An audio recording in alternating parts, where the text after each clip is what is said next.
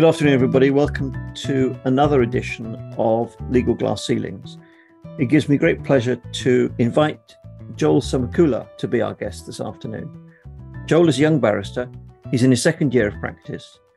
He's had an interesting and varied career to date.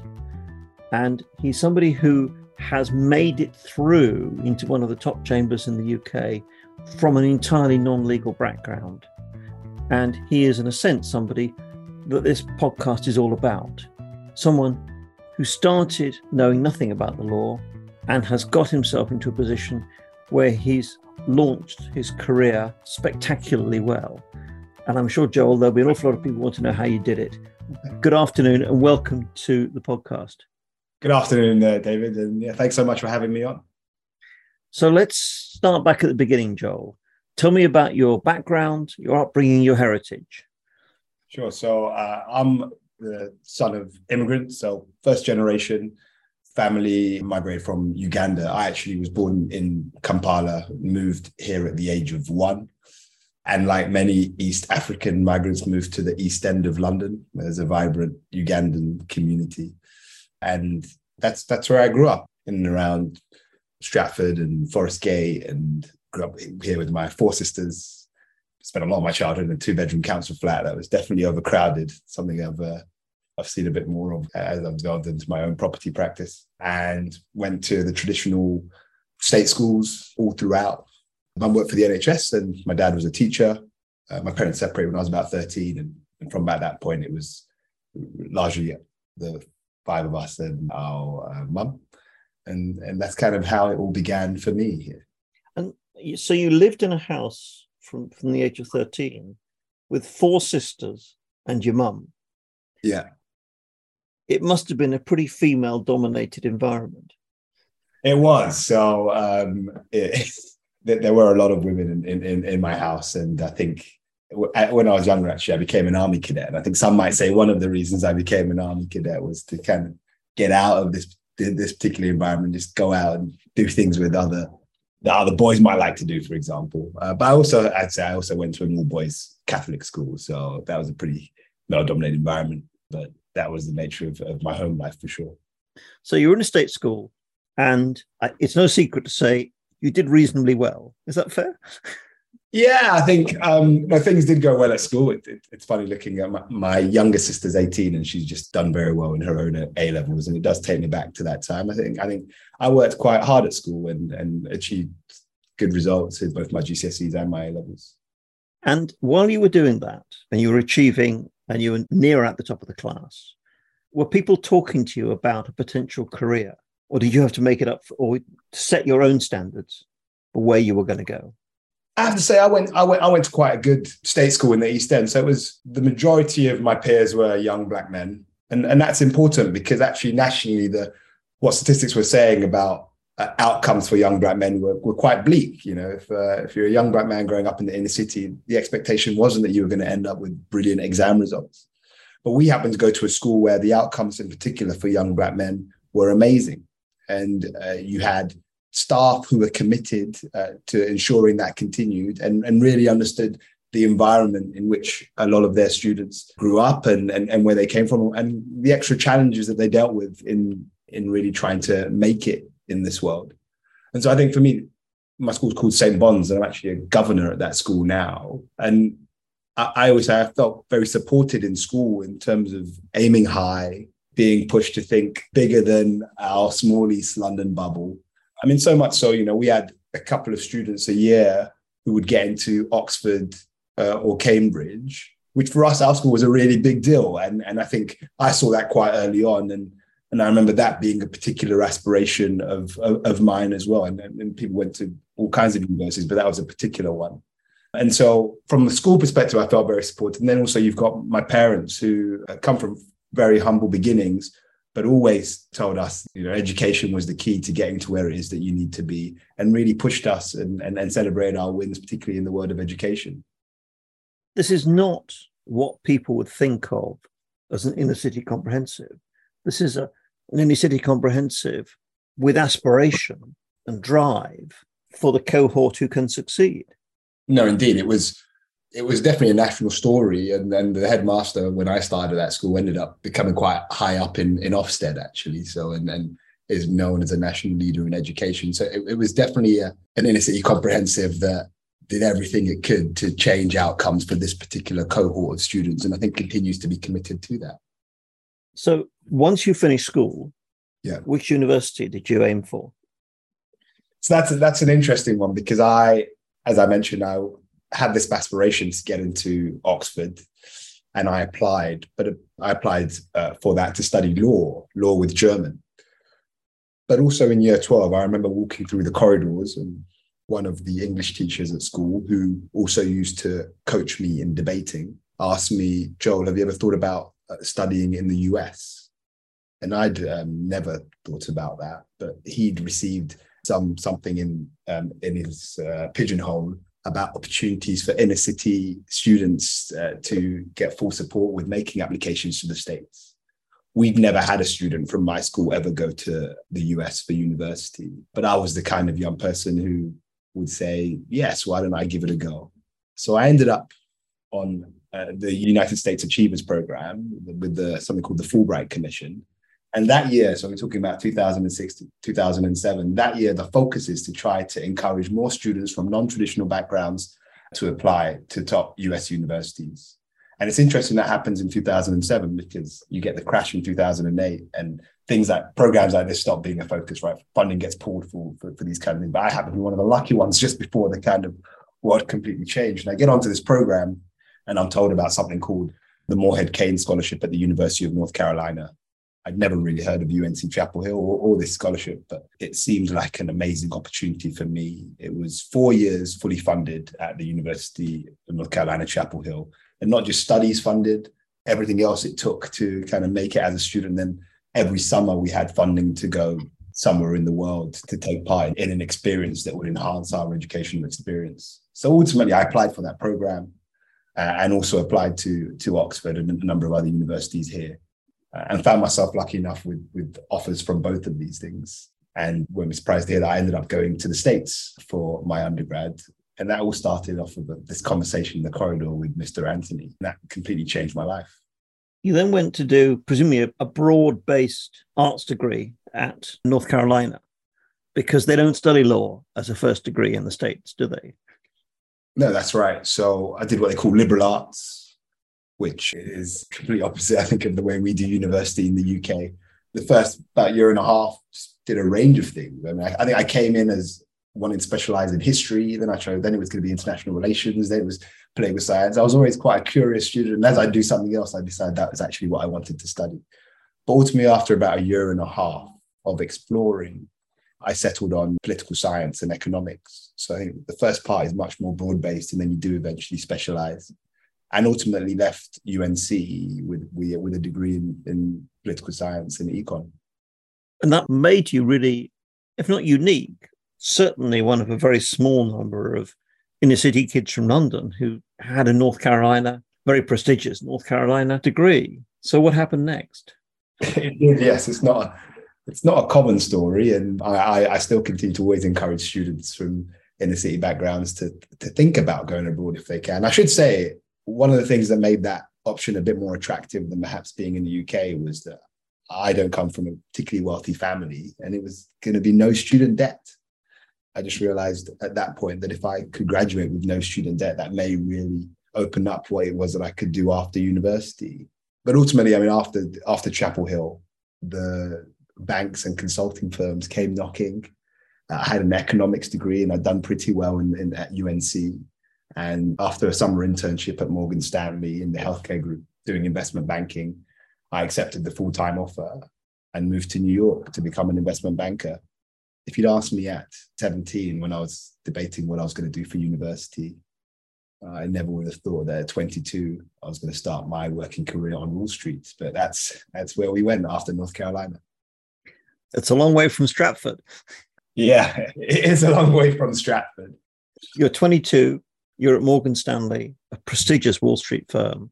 How long did you pursue Wall Street?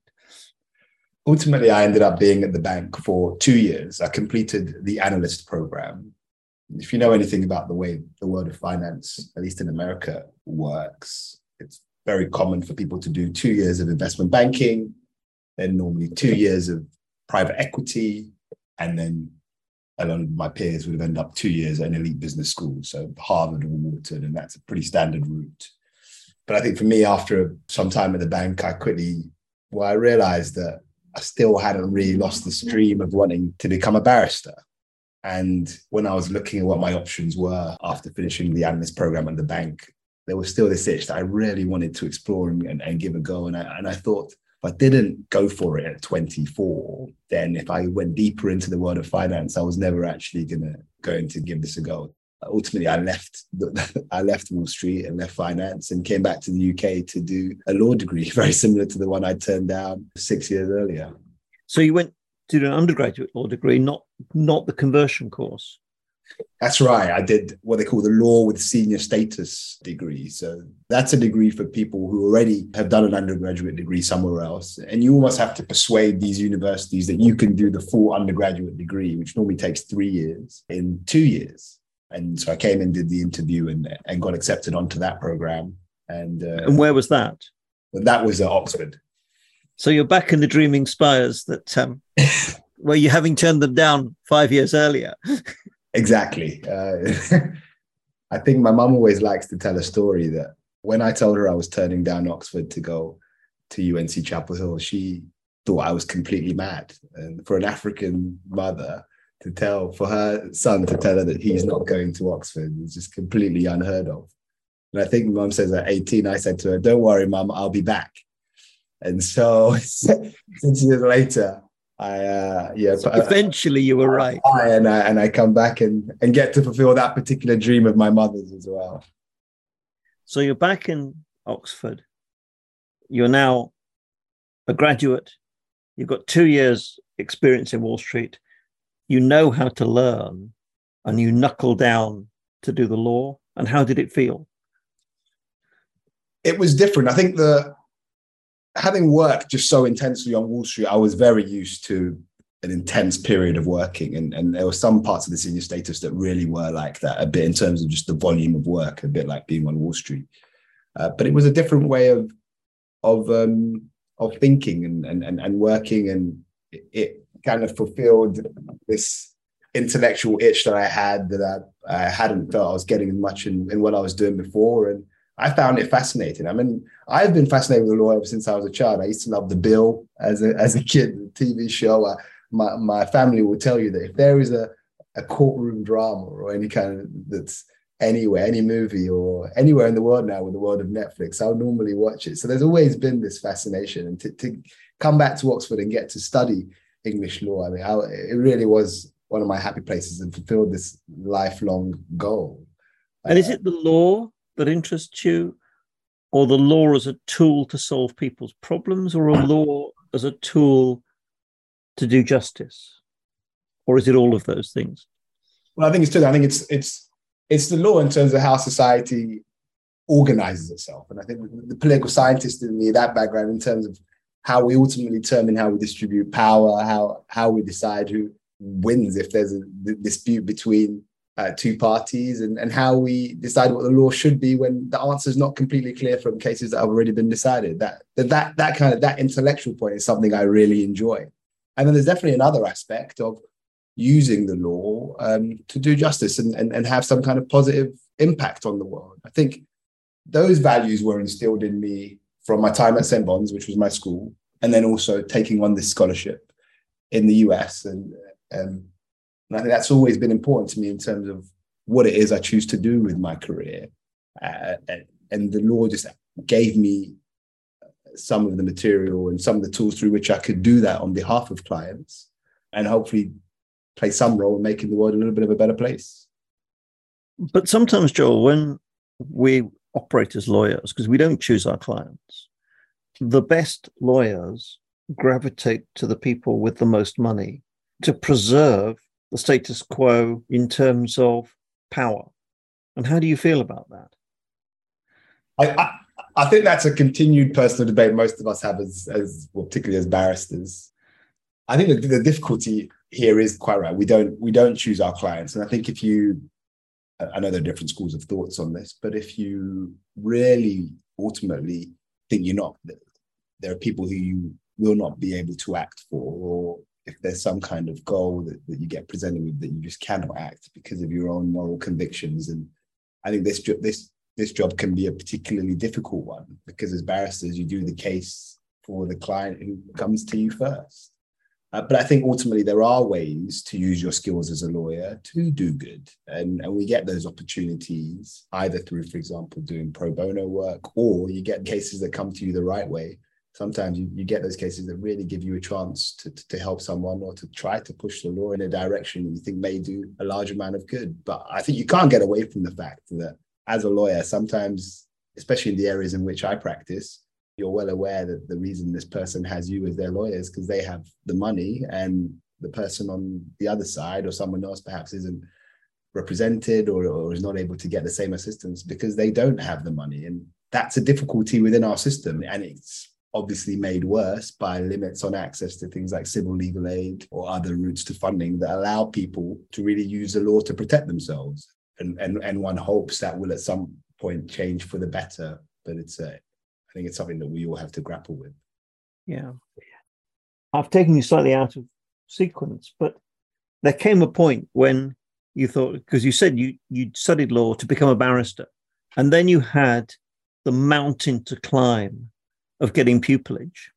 Now, people listening to this will think that is as difficult as climbing the Eiger sometimes. Talk us through how it felt to go through the pupillage application process, albeit, of course, you were coming with a pretty impressive CV, which set you apart from a large number of people who'd just been through school and then got 3 years university law degree.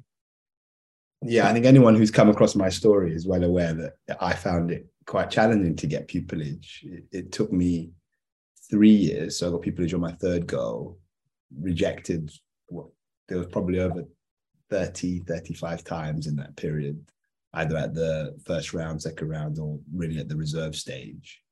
I ended up being a reserve 7 times. And what I mean by that is making it to the very final stages, but not quite getting the offer. I'm still yet to meet someone who's been a reserve as many times as me. With some of the worst luck one can get. This is like always being the best man and never the bridegroom, isn't it? It's exactly. Like, I use the phrase always the bridesmaid, but I don't know if that's not the right term for myself. But it took a lot. It felt like it took a while for me to become the bride or the bridegroom. But it was difficult, and I think those listening, I don't want that to be a reason to put people off, because I think I had a background which in many ways will make it seem like it should be, I should have some success with getting pupillage. But when you go through this process, ultimately you realize there's a lot of people coming to the bar with very impressive backgrounds.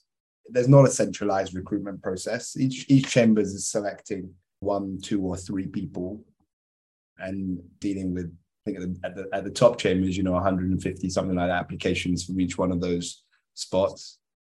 I think my own story is testament to the idea that if you have the drive for this, and also you've had some success along the way, so whether that's doing particularly well at university, applying for scholarships and getting those, secured experience that may be relevant to the type of pupillage you're trying to get, if you've got that, and then you've just got the grit and the determination to get up and go again when it doesn't quite work out, I think ultimately the bar, for the most part, does end up picking out those people who will thrive in this career.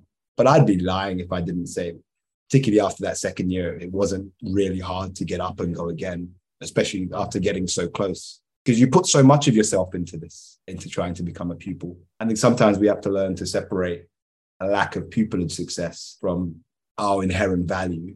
It doesn't mean getting pupillage does not mean you're a terrible lawyer. It doesn't mean you won't ever make it in this career. And I think sometimes you've got to be able to separate that.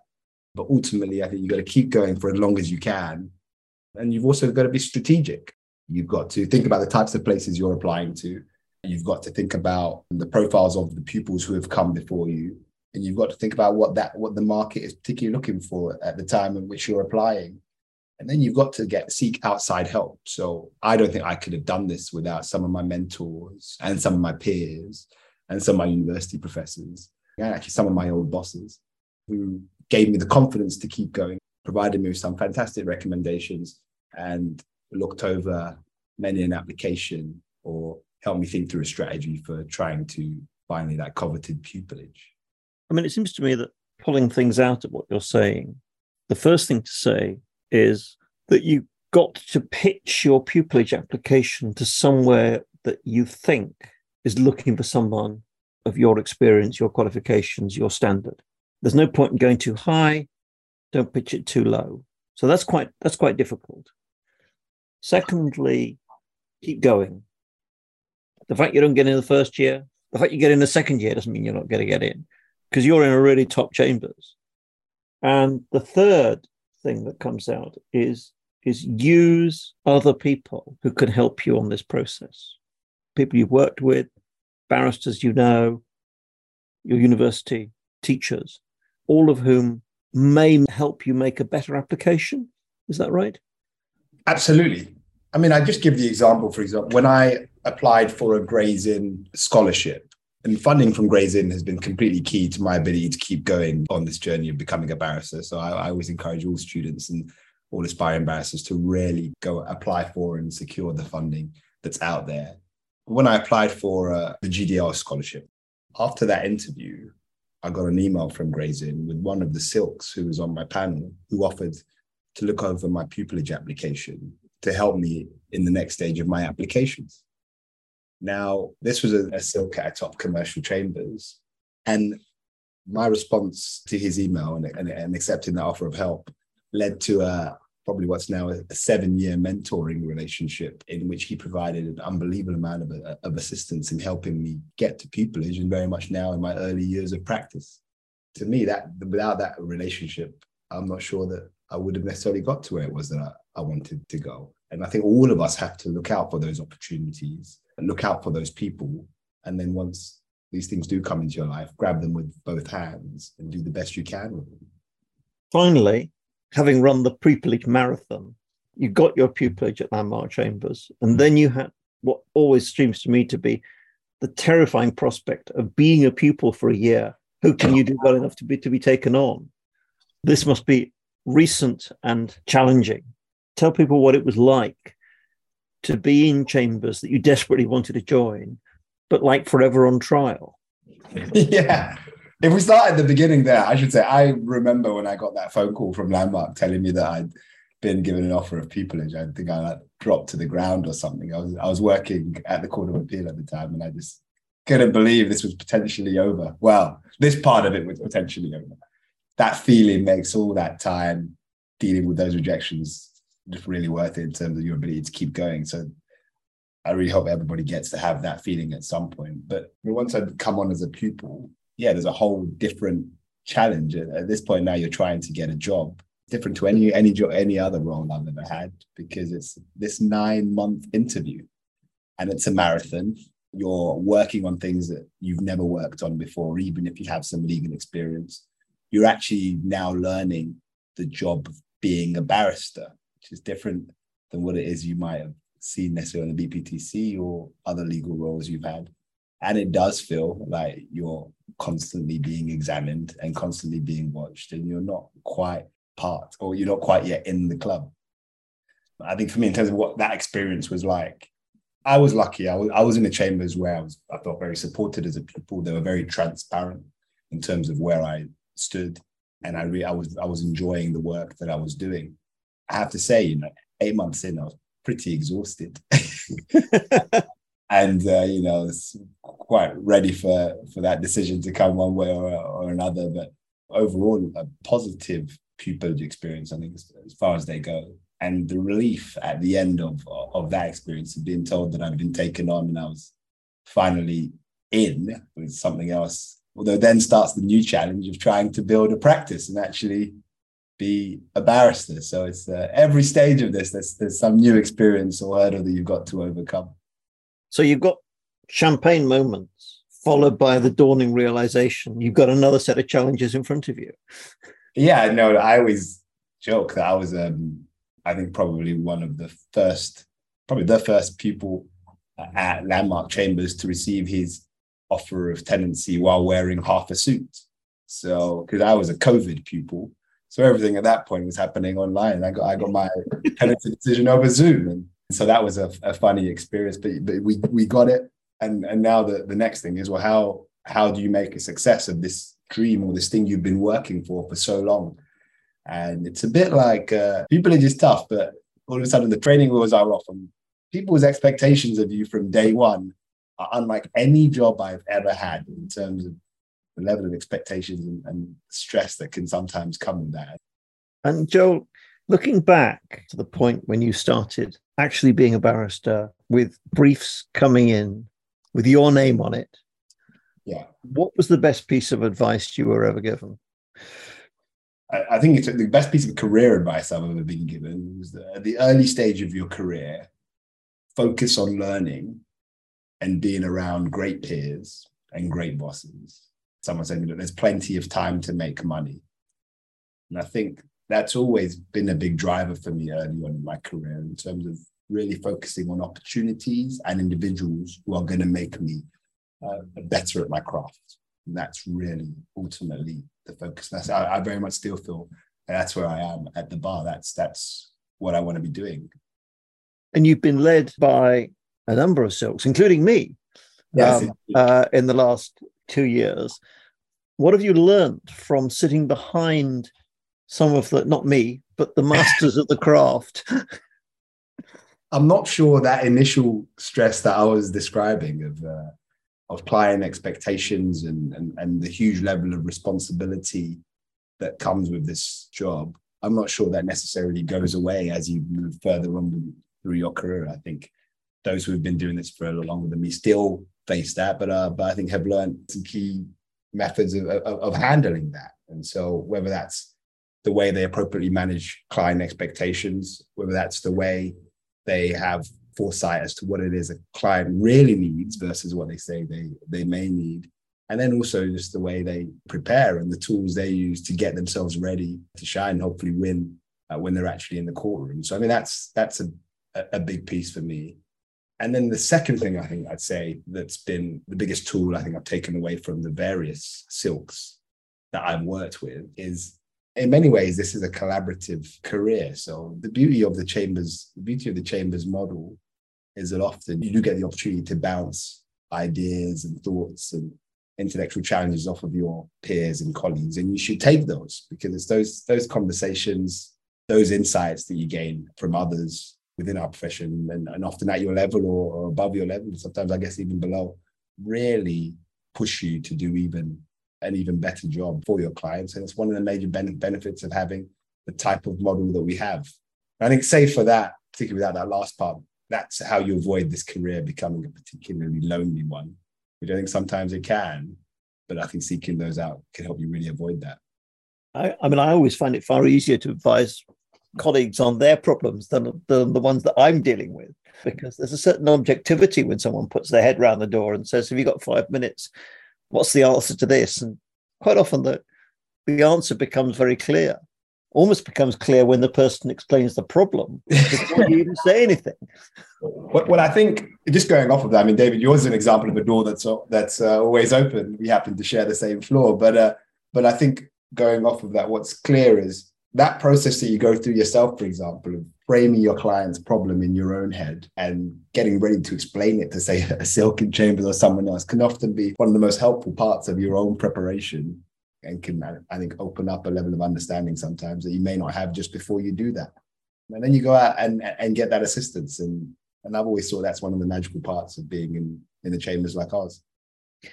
And Joel, how do you balance your work life in your non-working life? Do you think it's really important for young professionals to keep a series of interests and focuses other than purely their professional career? Absolutely. I think that's really important. Before starting as a pupil, I used to do a lot of comedy. So that was something I started at university. And I've been, working or hobbying, I think, as a comedian for about 7 years now. And I thought when I started pupillage, I was going to have to give that up. After all the horror stories I'd heard about pupillage, I thought you just cannot have a life outside of that. I'm very happy to say that I never had to give up my comedy while I was a pupil at Landmark, and I definitely haven't given it up as a junior tenant. I think having something outside of your job, your career, your vocation is just a really important way to maintain some kind of balance and perspective. I think it keeps you open to meeting people that don't just do what you do, which is really key. I think it allows you to develop skills that are outside of the main thing that you do every day. And hopefully it's fun, and that's what you want. So I always advise people keep doing, whether that's sports, some kind of volunteering, some kind of creative pursuit. I think keeping these things does actually in the end also make you a better barrister. Joel, barrister and stand-up comedian. What's the one piece of advice you would give to somebody who's listening to this and thinking, you are where I want to be? You're doing what I want to do. What do I focus on? How do I get there? I know you want one piece of advice, but I want to start with a kind of pre-warning, and then I'll give the main piece of advice. Yeah. In your own words. The bar's a challenging profession to get into. And I know this puts many students off, especially when you look at the security being offered by some of the top commercial firms, even banks or consulting firms, who are rightly also looking to recruit the top talent in the field, which is probably you if you're listening to this. However, I have to say, if this works out, it really is the most interesting job I've ever had. And I do hope more students, particularly those from non-traditional backgrounds, are inspired to join me. In terms of the one piece of advice, I'd say take advantage of the relationships that you have around you. I mentioned a few of them. Really lean on those relationships, because a lot of the time, these people have insights and experience that can save you a lot of time and also pick you up when things get inevitably quite difficult as you embark on this journey.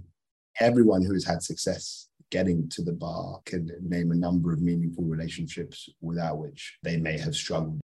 So join them in, exploit the opportunities, learn about the profession, try and meet the professionals, and actually many of them will be far more open to helping than you might think from the outside.